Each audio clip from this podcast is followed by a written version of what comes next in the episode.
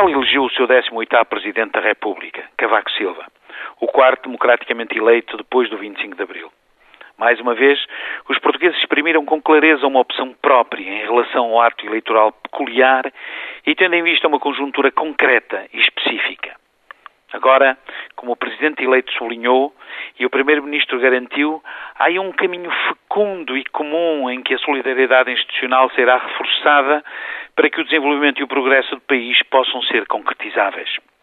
Cavaco Silva confirmou quanto, em nome do valor fundamental da estabilidade, o governo legítimo de Portugal dele poderá esperar a afirmação de um espírito leal, de respeito, de cooperação e de entreajuda. Por sua vez, José Sócrates, também em nome da estabilidade política e a bem de Portugal, garantiu o seu empenhamento em contribuir com lealdade para um bom clima de relacionamento e cooperação institucional com a Presidência da República.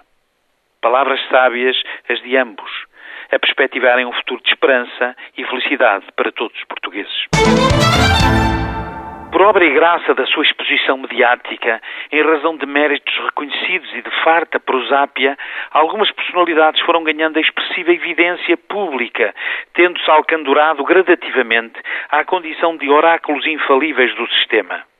Opinam sobre tudo e sobre todos, arrogam-se de vastos saberes multidisciplinares, disputam infabilidades papais e espargem verrina e peçonha que baste.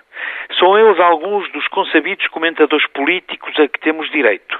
Dentre a classe, avulta Pacheco Pereira, um habitué do parlapié mediático que, antes de cuidar da essência e da razão das coisas, mitiga as crises da azia espadeirando em tudo o que mexe à sua volta. Ora, quando não chamam aos painéis e debates opiniosos, ele emite jactantes notas oficiosas no seu blog a zurzir os demónios à solta. Foi o caso agora em torno da fortuita coincidência da declaração pública de José Sócrates durante a recente noite eleitoral se ter sobreposto à de Manuel Alegre. Logo aí, Pacheco Pereira divisou uma premeditada maquinação pejada de prepotência, arrogância e sei lá do que mais. Se tivesse tido outra contenção, porventura menos parcialidade e cuidasse informar-se, saberia que a sobreposição das intervenções constituiu um mero acaso, já que nessa noite ninguém informou previamente ninguém sobre o timing das respectivas declarações. Por isso, como referiu o público, na noite do domingo, Jerónimo interrompeu Marcos Mendes. Cavaco interrompeu Jerónimo.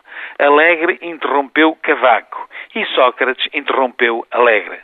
Pela primeira vez, não foram os espectadores a fazerem zapping, foram as próprias televisões. Pacheco excedeu-se. Foi abrupto